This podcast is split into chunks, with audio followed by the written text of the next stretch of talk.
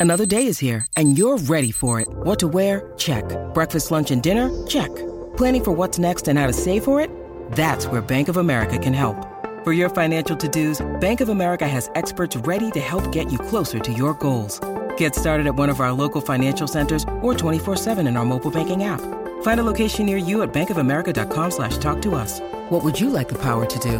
Mobile banking requires downloading the app and is only available for select devices. Message and data rates may apply. Bank of America and a member FDIC. When you need mealtime inspiration, it's worth shopping Kroger, where you'll find over 30,000 mouthwatering choices that excite your inner foodie. And no matter what tasty choice you make, you'll enjoy our everyday low prices, plus extra ways to save, like digital coupons worth over $600 each week. You can also save up to $1 off per gallon at the pump with fuel points. More savings and more inspiring flavors make shopping Kroger worth it every time. Kroger, fresh for everyone. Fuel restrictions apply.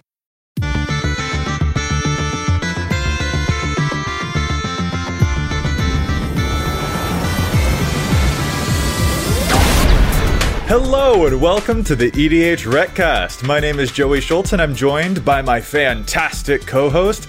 He just learned the difference between Catheril and Lathril, but now he's confused by the difference between Lathril and Lathiel. It's Dana Roach.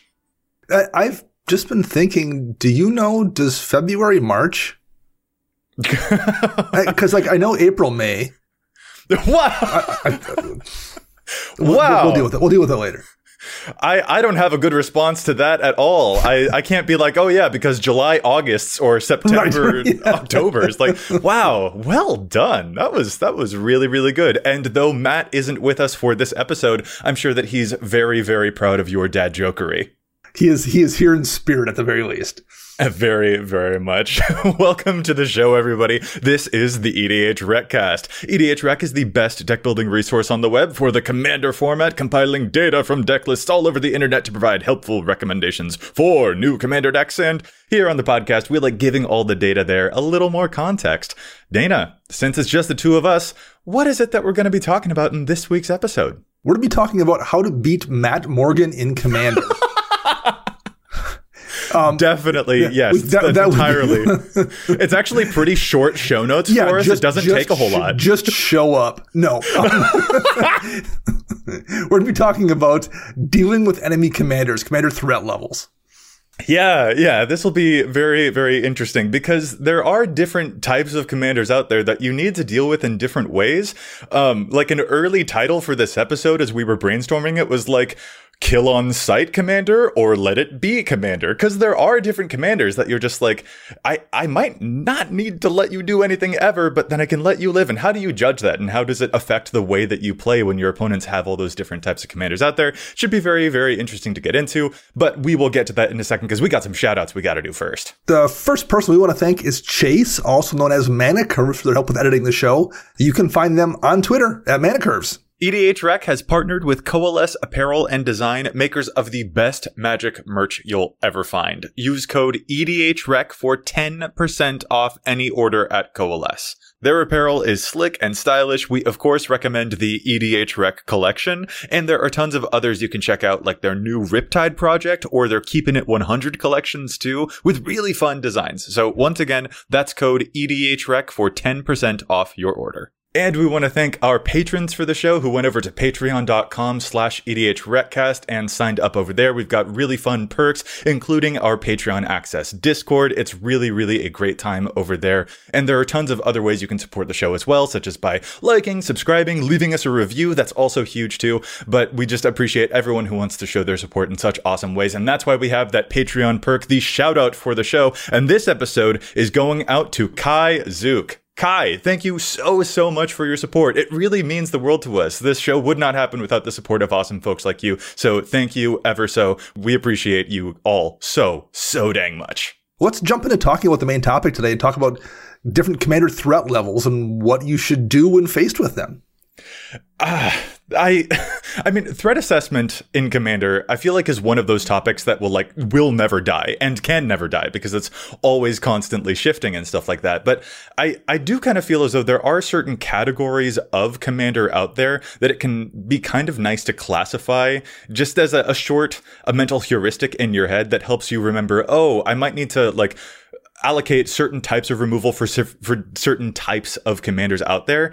Um, I, I, don't know. That's at least a thing that I've started to kind of get a notice on. Is just like I need to save this certain type of removal for the type of commander that Dana is playing over here, and I need to. I, I can be a little bit more freewheeling with my removal for the thing that Matt is playing or that Chase is playing and stuff like that. But maybe that's only me. I don't know. Dana, does that resonate with you at all, or no. what do you think? Yeah, absolutely. It's actually probably the first thing I do. Sometimes you evaluate the player too. Like if it's somebody I know very well and know how they play, that will I, I will immediately begin like game planning around them. But like usually the first thing I start looking at is okay, I need to keep an eye on this particular commander because this is always going to be a problem or, eh, eh, or like, okay, I can breathe a little bit with that commander.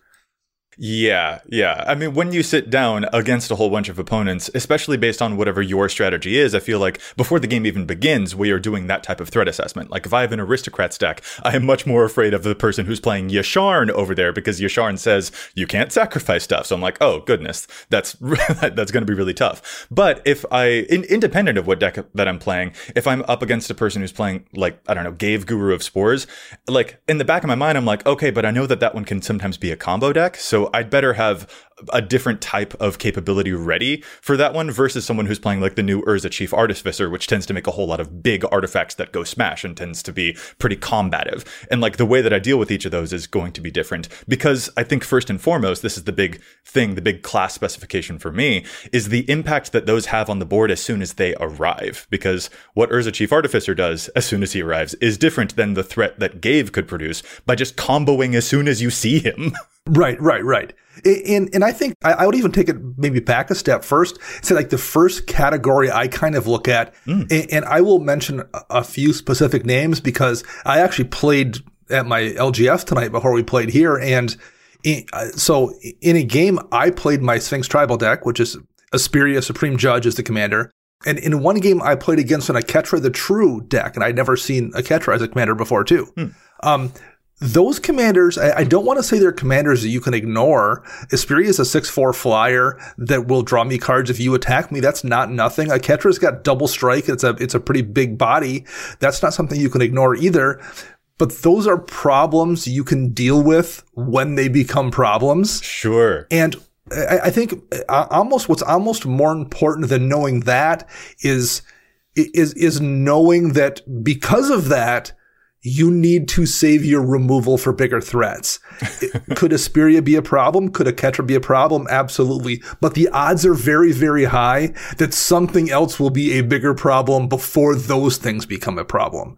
So like that, that's one of the things I always kind of focus on is, you know, I can take a couple shots from Oketra. Someone else could take a couple shots from Isperia before it becomes an issue and you can survive those things. Whereas there are other things on the board, not even just commanders. Yeah. There are other spells that might hit the field that you have to deal with right now because you won't survive those being in play right now. So, so knowing if you have a cushion on a commander, I think is a really important thing to be able to look at it and evaluate to know whether you can, you can wait is I think, I think is a pretty big deal and a skill that's really useful to have. Very, very much. I looking just within my own roster of deck lists, I I, I kind of, to an extent, feel as though Will Wilhelt the Rotcleaver would be an example of this for me. He does provide a very steady amount of value, eating zombies, drawing cards, and over the course of the game, it's true, having drawn those extra cards could make me reach the thing that I needed to find so that I could pull out victory later on. Certainly. But at the same time, that is not a commander that's having the same meteoric impact as as like as a comma right right.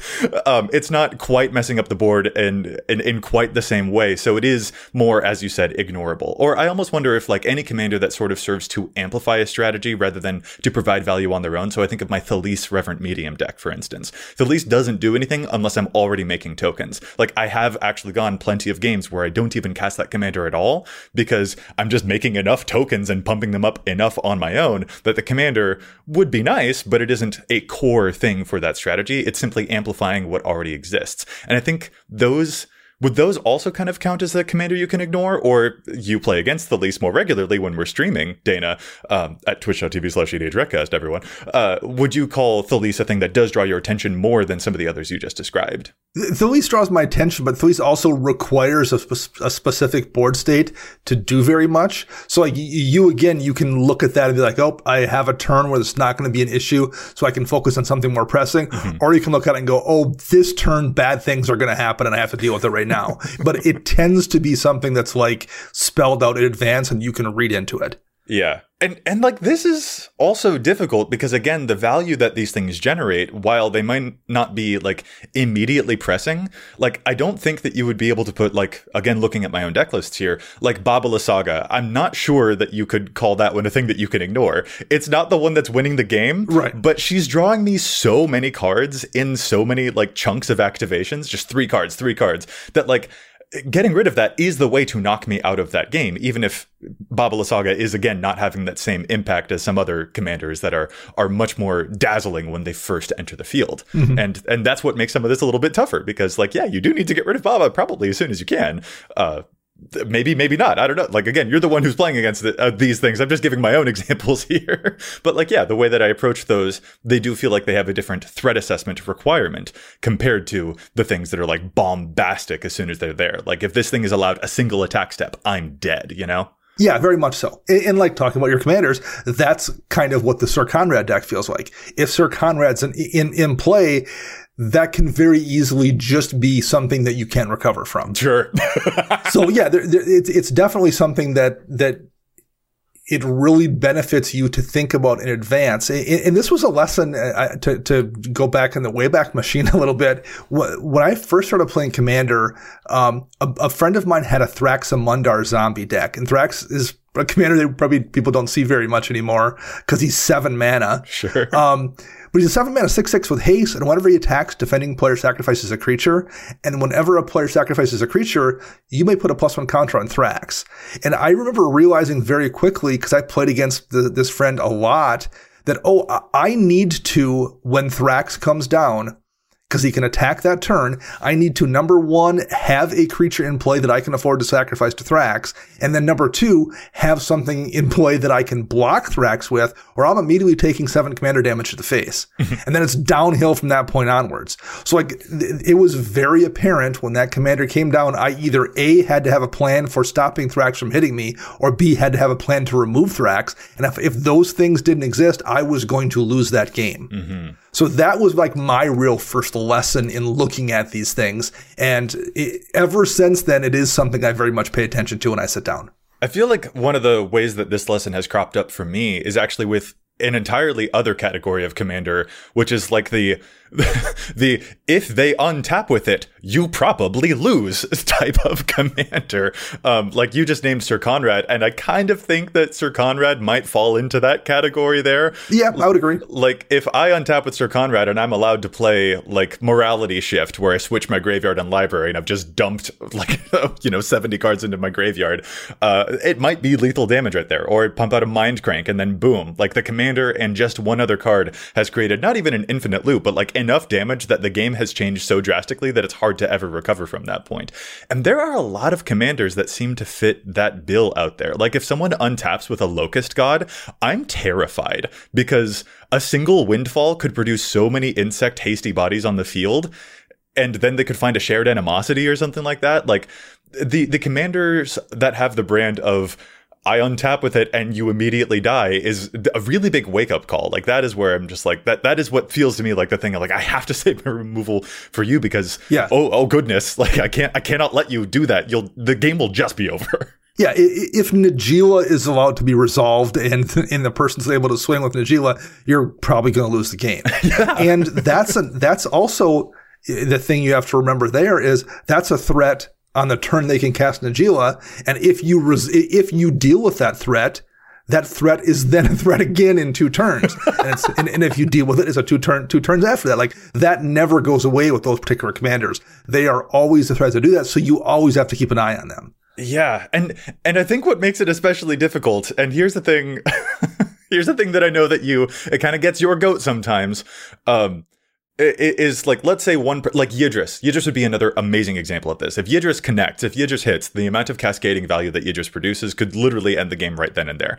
Um, No, not in all cases, obviously, people build their decks differently, but Sure. I've, I've certainly seen Yidris decks that pop off by just doing a single combat step. And so, like, let's say someone plays a Yidris, and then the next person plays like a, a, a- the Nekusar or, or whatever, something like that.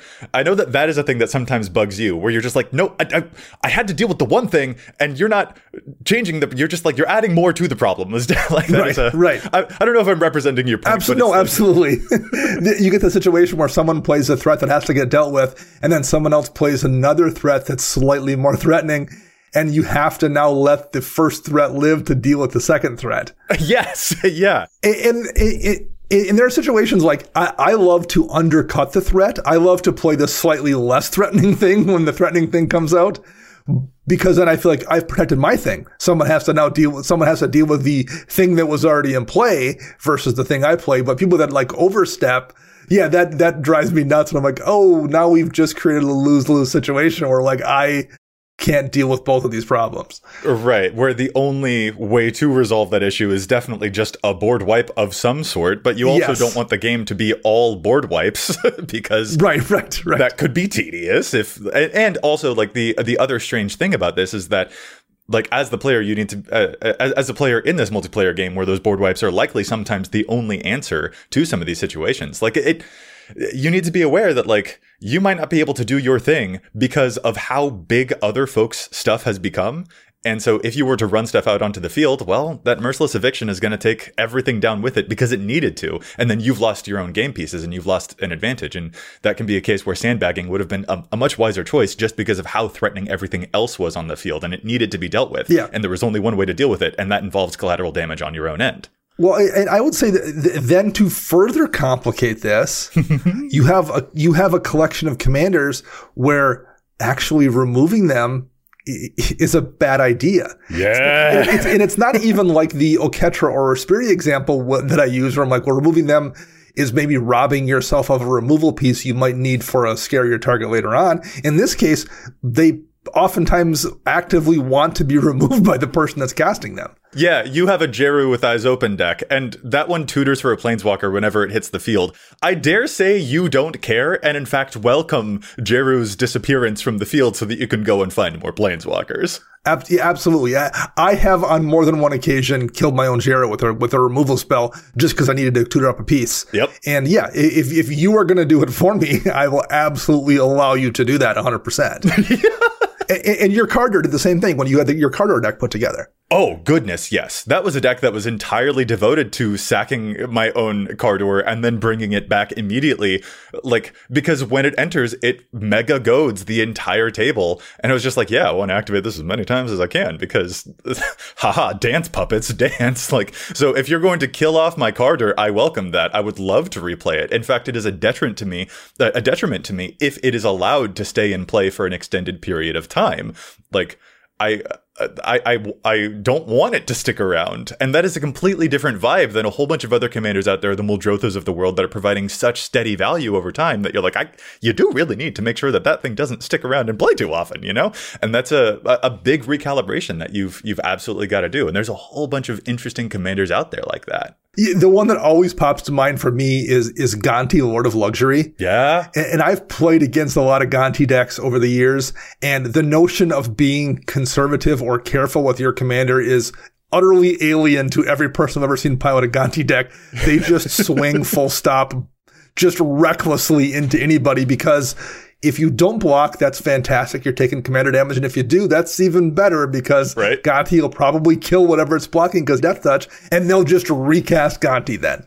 The one that comes to mind for me is Rakdos, the one that flips a coin on all non-demon creatures out there, and it's just like I, I I think I can think of no single thing that would be worse than killing off this board wipe commander multiple times. Like recasting Rakdos would completely scupper everything on the field. I don't want to just hand them a board wipe, a one-sided board wipe all over again. That would be uh, horrible. And there's the new Atraxa as well. Um, it's like the seven mana Atraxa that Yeah. has a Niv Mizzet Reborn ability, right? Where it looks a whole bunch of cards off the top of your deck and lets you keep a bunch of them. I mean, heck, Niv Mizzet Reborn. Right, actually you're right, yeah, another. right. It's just like, if I recast this, that's good for me. I get more cards that way, actually. So go ahead. I welcome death. And that's like a, dang it. And and in that case, what do you do against those types of commanders if removing them is a bad idea? Well, in, in well, that's a good point. So, and I think this is where like you need to think about these things when you're brewing your deck a little bit as well. You know, it's good to have this mix of different kind of removal spells.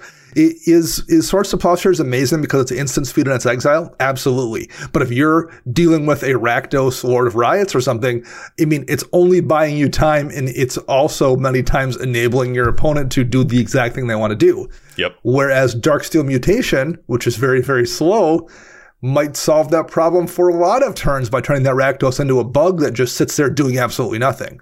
So like I, I think that's something to, to very much be cautious about when you are brewing your deck and be able to put answers for different kinds of categories of commanders into your deck. Be prepared to be able to deal with some ones that you want gone, but you don't want coming back or you don't want to have their abilities or you don't want to remove necessarily straight up. Yeah, you are the master of Lignify, the uh, green enchantment that turns a creature into an abilityless zero four. And I know you're also a huge fan of Kenrith's transformation.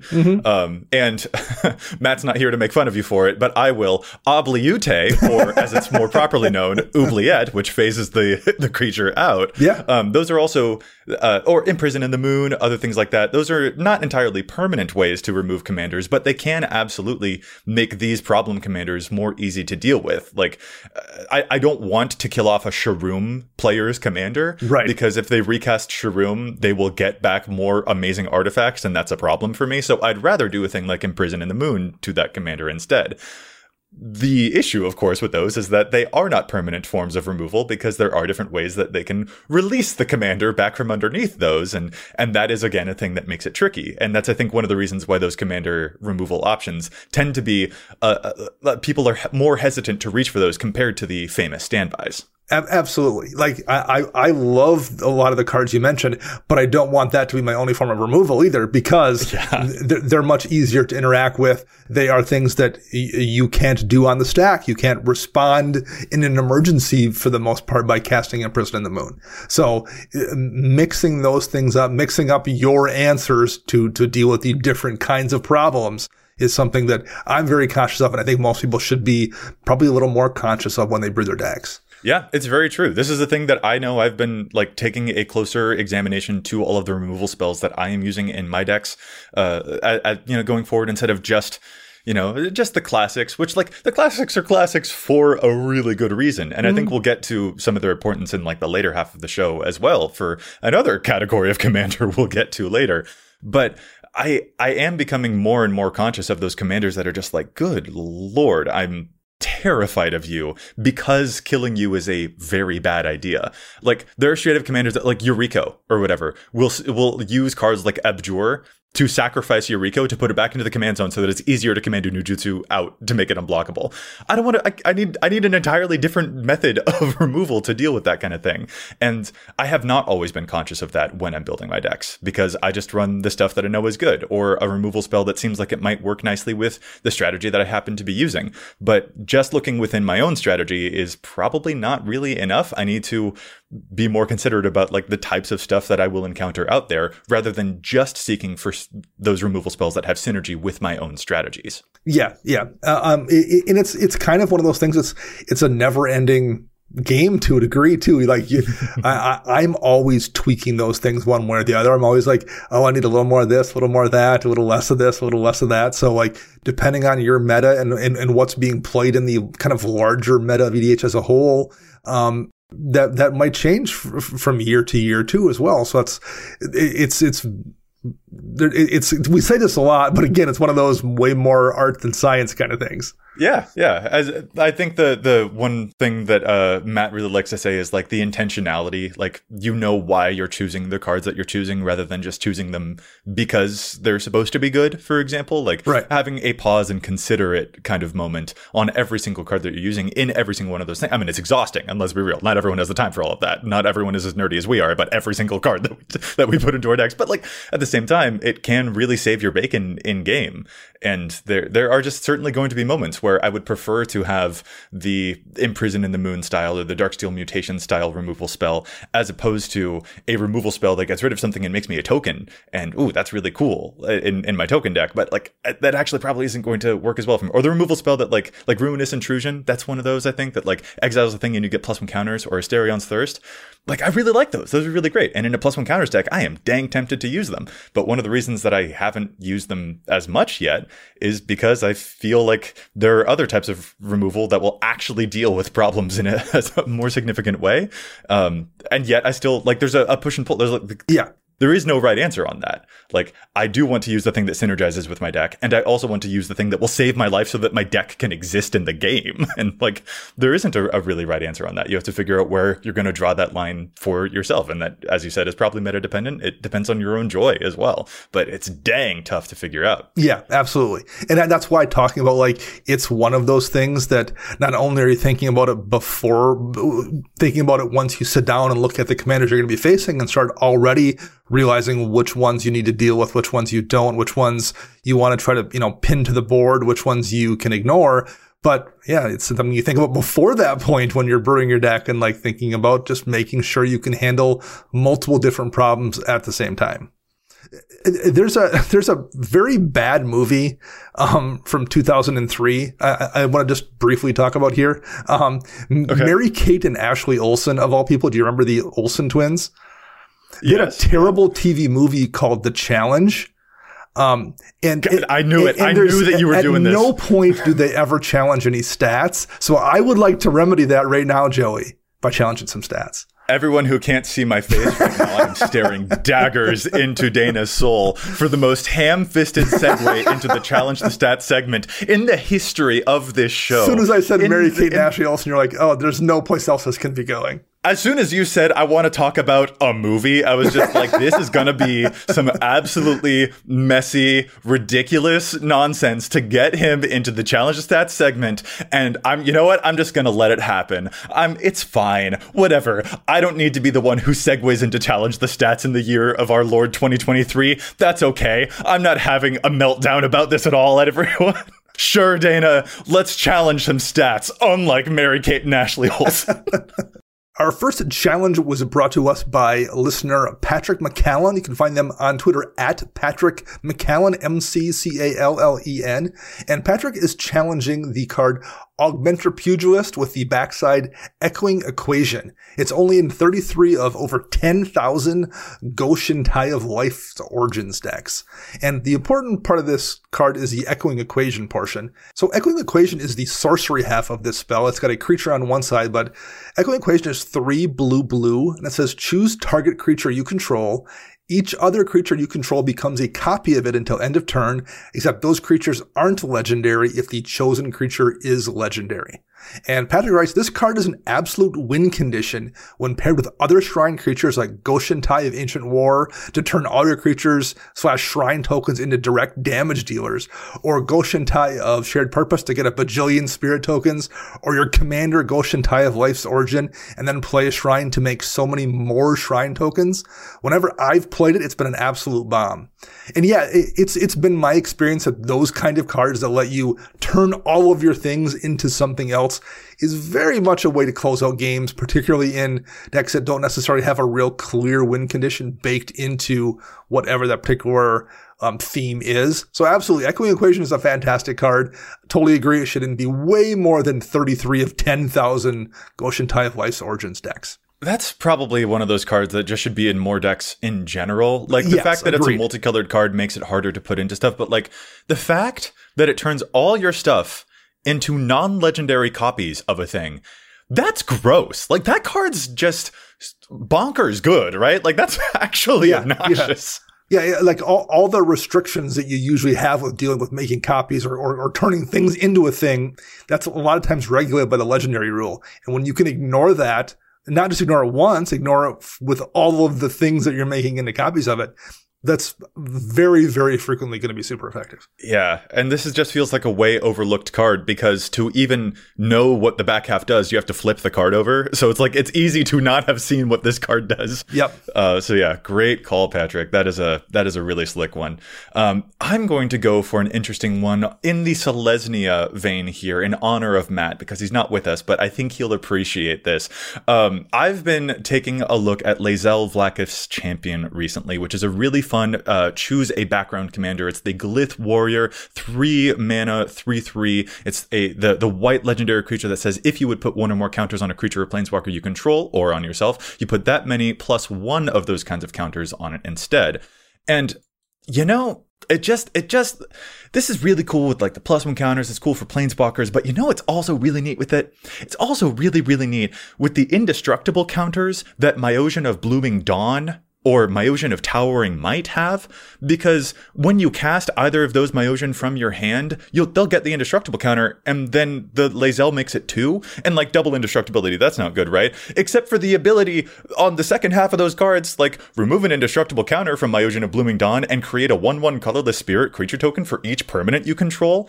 So with Lae'zel, you can do that and keep the thing indestructible, or you can just straight up do it twice. like I yeah, just if you're playing a Lae'zel deck with any background, if whatever this the your deck's colors are, I just think that Myojin getting extra counters to do those amazing bombastic abilities twice is really game breaking. And when I look around at Lae'zel's different combinations, like for example, Lae'zel and Master Chef, I'm not seeing the Myojin on her page at all. I, it just seems really good to do those things twice, y'all. Like seriously, give this one a look. Double Myojin ability is absolutely bug nutty yeah, taking a thing that's all that already kind of feels busted and doing it a second time is absolutely something you probably want to be doing in a commander deck if you can. Yeah, like, and again, maybe it's a pipe dream, but I don't know. I have seen plenty of Myojin of Blooming Dawns in the format recently. Yeah. Because it's just a really good card, and it's especially good here. And so, Matt, I hope you enjoy this Selesnya style challenge. Just to narrow this down to make it a more specific challenge, if you're playing Lae'zel plus Master Chef as your thing, I definitely think that Myojin of Blooming Dawn and Myojin of Towering Might are totally worth a look because that would make a whole bunch of one ones that have a lot of plus one counters on them from the Master Chef, or the Myojin of Towering Might also gives out plus one counters when you use its indestructible removal ability, and doing that twice would just be bonkers. Like there's just a ton of value in that. So seriously, give those a look. Myojin with Lae'zel, it's a it's a very potent combination. Okay, let's move back into talking about different commander threat levels out there and so I kind of hinted at this earlier, and Dana, you were you were sort of touching on it there uh, before we made a completely ham-fisted uh, Mary Kate and Ashley Olsen challenge that segue. um, but the interesting thing about some of those other removal types that we were discussing is how completely useless they are sometimes against really bombastic commanders. Like Lignify is really cool to, as you said, pin a certain commander to the board to make sure that Rakdos never gets to flip a whole bunch of demon coins and, and all of that. But it doesn't do a dang thing against like the Maelstrom Wanderers of the world or like the the Nethrois of the world where like the simple act of casting those commanders has caused such a meteoric impact on the battlefield that it's it's just bonkers. and it's just like what the heck do you do in those cases, right? Like that is a whole new tier of commander threat level to me. Uh, meteoric is absolutely the right word. Like they they leave an impact crater just by like leaving the command zone just the process of casting those commanders is going to ripple out and, and forever change the, probably the, the face of the board at least, if not the game, yeah. just by existing. And in short of a stifle effect, there's really no way to stop them the vast majority of the time. And if they recast it, it does it all again. Right. I know that there are some players out there who like really don't like counter spells, but like I, I like counterspells when they're used on Prosshes. Yeah, you know, yeah. like I just sometimes I'm just like blue player, tell me you've got something, please. You know, you know, like that's yeah. Oh goodness, and like in, in those instances, it very much becomes a like yeah, I'd I'd better have been aware of that leading up into the game because if I'm finding out in the moment how meteoric those things are, I've already lost. Right. Yeah. So like I need to have a strategy prepared for that. So I don't know. Do you have a strategy to prepare for that kind of thing as the game begins, or right? Like, like I remember in in, in the two of the ones you mentioned, Prossh and Maelstrom Wanderer. You know, I don't see those cards you know as much as I did, you know, five six years ago. But like, I remember when those were much more prevalent in the in the meta, having conversations with people before you'd even start playing, or everyone's like, oh, so we need to probably kill the Prossh player or the Maelstrom Wanderer player before they can cast their commander. or, or, or, we need to have a plan at least to realizing that, like, if they actually get to their turn and attempt to cast it, there's a good chance you just lose the game. Or, or, or find yourself so far behind that it doesn't matter. Very. So yeah, that, that that's it's it's a it's something that's so impactful. I, I definitely have had those conversations 100. Yeah, and the thing that makes it especially tricky is that I think there are some commander decks out there where the deck has been built and the player knowing how their deck works is ex- exceedingly wise about when they deploy their commander to make sure that it has the greatest chance at having a meteoric impact. Um, so I think I mentioned uh, Nekusar earlier, for for instance, which is the wheel when your opponents draw cards, it deals a bunch of damage to them, uh, commander, and that one I, I almost never see that commander deployed as soon as it's castable because like yeah it could slowly do damage to your opponents over time but like your opponents are not going to just let that be you know? They see it and they're all really annoyed because it's dealing damage to everyone. That aoe damage draws attention to people like all right be gone with that thing. A, a removal spell upon your house a, a pox upon you.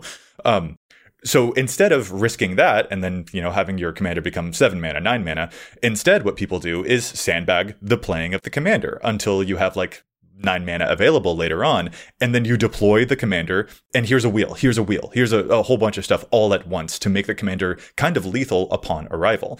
And Dana, to get to an example of yours, a commander that you are distressingly good at this exact strategy with is your Ardenn and Esior deck. Because Ardenn, if allowed to go to combat, can suit up a dozen equipment onto something and then yeah someone's probably just getting if not half of their life total gone their entire life total gone as soon as you have moved to a single combat step because of the way that you've set up the board before Ardenn arrives and that is an entirely different level of of threat that can sometimes be hard to spot, but once you see it, like, oh, sure. oh, oh, goodness, you again, you have to have a plan. And, in the case of, of that Ardenn deck too, What's nice about that is the deck doesn't necessarily need Ardenn to be in play to do things until then. Yes. Sometimes you find yourself uh, with, with, those commanders that are that impactful where they also, they need to get put out as soon as possible because the deck just doesn't work unless they're in play. Prossh being the example. Mm-hmm. Prossh decks tend to have nothing really going on for the most part aside from Prossh being played. And if Prossh isn't being played, the deck isn't going to, isn't really doing anything. There's, there's not a lot of, of like build up to that moment necessarily. You are looking to get Prossh out and then everything happens. And if you, you don't cast Prossh, you're probably not making moves. That's not necessarily true with Ardenn. There's a lot of setup I can do and wait till the right moment to get Ardenn out. So um, that, that's that's something that, uh, particularly if you are playing against that, is a little bit trickier to know how to pick your moment, and if you have not seen the deck that much, to know whether it's it's something that's going to come out right away, or the person picking their moment, like like Ardenn or like the Nekusar example you mentioned. And I think that probably one of the best ways to develop a habit of recognizing those things, like the biggest example we can probably all think of is like the presence of a doubling season in play. Because we know if there's a doubling season in play and someone sticks a single planeswalker, they're immediately ulting it, and that will change the whole landscape of the game from then onward and like that is the easiest like parallel I have to this type of commander or this type of player who will set things up for them. Yes. And in those cases, genuinely sometimes the only thing that you can do is like either have your lucky instant speed removal spell before Dana goes to, to combat with his Ardenn in play, or more likely you made a very significant point of just using whatever sorcery speed removal you have, your reclamation sages, whatever, on those doubling seasons. Right. Because the the Prossh decks, the Ghave decks, a whole bunch of those have those pieces that need to be deployed first before the commander finally arrives to make them all lethal. And you've gotta be really, really vigilant about making sure that those things just aren't allowed to stay. Because if they do, that is when you will have no recourse if the commander finally arrives and the stage has been set for them. It, it, again, we're just we're, we keep kind of to a degree beating the same drum. Um, just to different beats, but um, yeah, it, it's a lot of this stuff is just things that you need to think about, or or I think once you've been playing for a long period of time, it kind of becomes second nature. I don't think you you necessarily even need to sit down and be like, okay, the person to my right, what's their commander? How do I respond to that? It, it's something that I think after a while you do start just getting a feel for, and you know, okay, I, this is what I'm doing for this, this, and this. Let's go. Like it, it does become relatively second nature. Um, but yeah, it, it's it's very very impactful, and making that mistake in not judging that correctly can be the difference between a win and a loss for sure. And here's a way that I notice, especially between you and Matt. Here's a thing that I definitely notice affects the way I play the game. Because if I'm playing, I'll use your Ardenn deck as the example again, and I recognize how many equipment you have in play, and that you have like one rinketing flying creature over there. So if Ardenn does stick in play, someone's probably going to be hit for 20 damage just from that single flying creature. And so if I know that and I've got my instant speed removal in hand, I know I need to save it even while Matt is actively attacking me with his commander. Sure. You know? Right. like, because I know that I can actually use, say, a Wrath effect, some type of sorcery speed removal on Matt's thing. And like when someone's attacking you, I think we also have this mental shortcut, this heuristic of like when someone hits me with something, I gotta sandbag that removal spell for when that happens. Like I'm not gonna use it as soon as they just have a thing in play. I wanna wait until it becomes a threat to me. And once the thing becomes a threat to me, then I'll use my removal on it but I I would want to like keep that even if I'm actively my life total is being completely devastated by you know Matt having a great big attack against me. I know that your attack in the future would be even worse for me. So like I I, I gotta kind of sandbag in that way, and that is a way that it sometimes manifests for me in game. Yeah, no. Eh, eh, what what you're kind of doing is you're doing the math and like okay. I, if I take 20 damage or take 10 damage now, I will be able to stop 20 damage later. Yeah. So I got to take the 10 damage right now, which doesn't feel good. That's, no. that, that's takes a lot of discipline to be like, nope, I'm going to take it because this thing is, that's going to happen is going to be worse. But to make that call, you have to be aware that the worst thing's going to happen. You, know, you have to be ready and like be doing those on the fly evaluations and understanding what's, what's, what is going to happen that, that makes it okay to take the 10 when you're going to take the 20. And and the thing that makes it, I think, even harder to judge the removal on these various types of commanders is when someone else is like if player A is the person that I'm most afraid of out there because their commander will have that like oh they've set up their board in a, a, way that will be just truly devastating. But player B has a removal effect in play that is keeping me from enacting any of my game plan at all. That is when I find it it gets especially screwy with me. Like I'll use Matt as an example here again. He's got his Vaevictis Asmadi the Dire deck and that destroys your stuff like every turn if he's allowed to keep that in play he will just kill off your commander if you try to play it and if I'm in that position, I gotta say, a huge temptation of mine would be to kill off the thing that's stopping me from getting anywhere with my stuff. And that might not be the right call. Yeah. Because I need to save that removal for your thing, which would be more devastating because my life would be over as opposed to my stuff being destroyed. Or, or, or you make the evaluation that this thing is keeping me in check but it's also keeping these other two people in check more. Yes. And the reality is they probably need to be kept in check more than I need to do my thing right now. Now you can't, obviously the whole game, you can't like have that mentality, but being able to look at it turn by turn and make that evaluation that it's okay for me to do nothing this turn if these two people who are much more able to take advantage of the situation do nothing too. Mm. Um, it's, it's a, it's a lot of kind of evaluation and math you're doing on the fly. And the more you play, the better you get at it. But that's something that happens probably every game, I think. Yeah, like as as annoyed as I would be if someone has a Yasharn in play, keeping me from sacrificing stuff in my aristocracy Baba Lysaga deck. Um, if there's another player who's got Ghave as their commander, uh, which I know can do insta combo win the game stuff, you know, I, I, might be, I might learn to love the enemy right there. I might learn to be okay with Yasharn because it's keeping me in check, but it's keeping the bigger threat in check too. And you know what? I can probably, uh, that's, maybe that's a good thing actually. yeah. Well, in, in, like I said, I, I, I, was actually playing tonight and I ran into the situation where someone had the, the new Elesh Norn Mother of Machines in play, which, which stops ETBs from occurring. Yeah. And I was holding a Sidisi Undead Vizier, which has an ETB tutor effect and an acidic slime in my hand both both of those things that would have been very very useful for me to cast. But there was a third player playing a Brago deck, which is entirely a deck based around ETBs. like, so as, as much as I wanted to be able to cast that acidic slime or cast that Sidisi, that's just two cards versus an entire deck that I knew was built around and enter the battlefield effects. And that, that Elesh Norn was very much keeping that Brago deck in check and it was just annoying me. So like, yeah, again, it's a, it's a, it's a disciplined thing, but like, nope, I am perfectly content with having these two cards turned off while that entire deck is being turned off. yeah. Goodness gracious. Yeah. I, and I, I think that that's just a, a nice way to like kind of, I don't know, try and zoom out on this because the threat assessment is again that unending conversation. And like, I think there's a strong argument that you'd have to, like being correct in getting rid of that Elesh Norn, but there's a strong argument you have for not getting rid of it. And Right. it all becomes that matter of perspective and that matter of being extra thoughtful about the cards that you choose to play and also when you choose to play them. And yeah, this stuff's complicated. Yeah, and, and to throw a hypothetical out there, and this was something I did briefly look at too. The Elesh Norn player was holding two cards in hand. So like my, my quick, you know, back of the napkin math was, well, the person probably doesn't have very much stuff in hand that's going to be able to double the triggers because Elesh not only stops your opponent's ETBs, they double the ones you get. Like, ah, I, I don't know if they probably have enough to take advantage of it. So again, I, w- I was content to see the Brago player shut down and not too terribly worried about the Elesh Norn player doubling their own triggers given their two cards in hand. Had the person had eight cards in hand, now that's a little bit different. Then, then it becomes a situation where, okay, keeping the Brago deck in check is maybe less important than all of the disgusting things they are going to do by doubling their own triggers. Mm-hmm. So from, from moment to moment, situation to situation, you know, the exact same scenario changes based on just how many cards that person has in hand.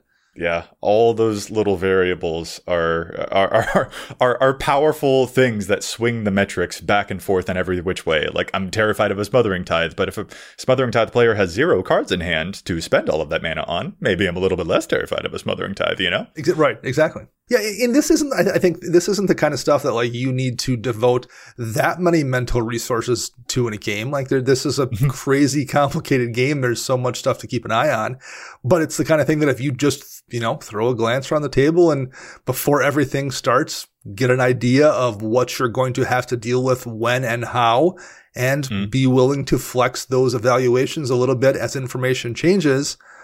Those are the kind of things that can make a pretty big difference in whether or not you win or lose that game. And as long as you, if you keep doing it and keep like being aware of it, you'll get better at it and it'll get easier and it'll become second nature and you'll find yourself just doing it automatically. Hmm And having, you know, when in the deck building process, making sure that you're a little bit more prepared for those different types of things can also be an extra thing uh, that can help you in those situations too. Um, to, you know, it's just like, oh, I do have different ways of handling with these different things. Uh, c- can be a nice feeling of security going into the game so that you know you've got your outs and you know how to look for them. And that can also be a, an, an extra, an extra leg up in those situations if they are a little bit harder uh, when you encounter them. So those are, are good lessons to take away, I think. These are all good lessons that will help us defeat Matt Morgan. exactly. At the end of the day, that's really all we care about. Uh, Yes, exactly. We just need to destroy him in games of EDH. L- like Mary Kate and Ashley Olsen said, you got it, dude. I I have nothing. I I'm I'm I'm out. I I just adore you. I really do. I Okay, well, I think with that we are gonna call this episode to a close. I don't know. that that's the segue that I do get. right, there we go. Yep, exactly. Goodness gracious. All right. Uh, folks out there, we would really like to hear uh, about the different types of threat levels that you perceive for commanders out there and other types of ways to prepare for those different uh, commanders. And it's it's complicated as heck. There's no one right answer, so I think that reading a lot of those different answers will be the most useful thing to educate us and to figure out how to play these games more wisely and to to get those extra percentage points to try and clinch out a victory. It should be really really interesting. We look forward to hearing from you about it. And uh, Dana, if our listeners want to get in touch with us on the onlines in other ways, where is it that they can find us? You can find me on Twitter at Dana Roach. I'm writing articles for EDH Rec, and you can find all of us together at patreon.com slash E EDH Recast. Indeed. You can also find Matt at Mathimus55 if you want to torture yourself with more dad jokes online for some reason. um, and you can find me. I'm at Joey Schultz online at Joseph M. Schultz. Plus, you can find the cast at EDH Recast on places like the Facebooks and the Twitters. But if you've got a question for us, you can contact us at edhrecast at gmail.com. Our thanks go out once again to Chase for assisting me with the post production of the show. You can find them online at Mana Curves. And listeners, we'll be back at you next week with more data and insights. But until then, remember EDH wreck your deck before you wreck your deck.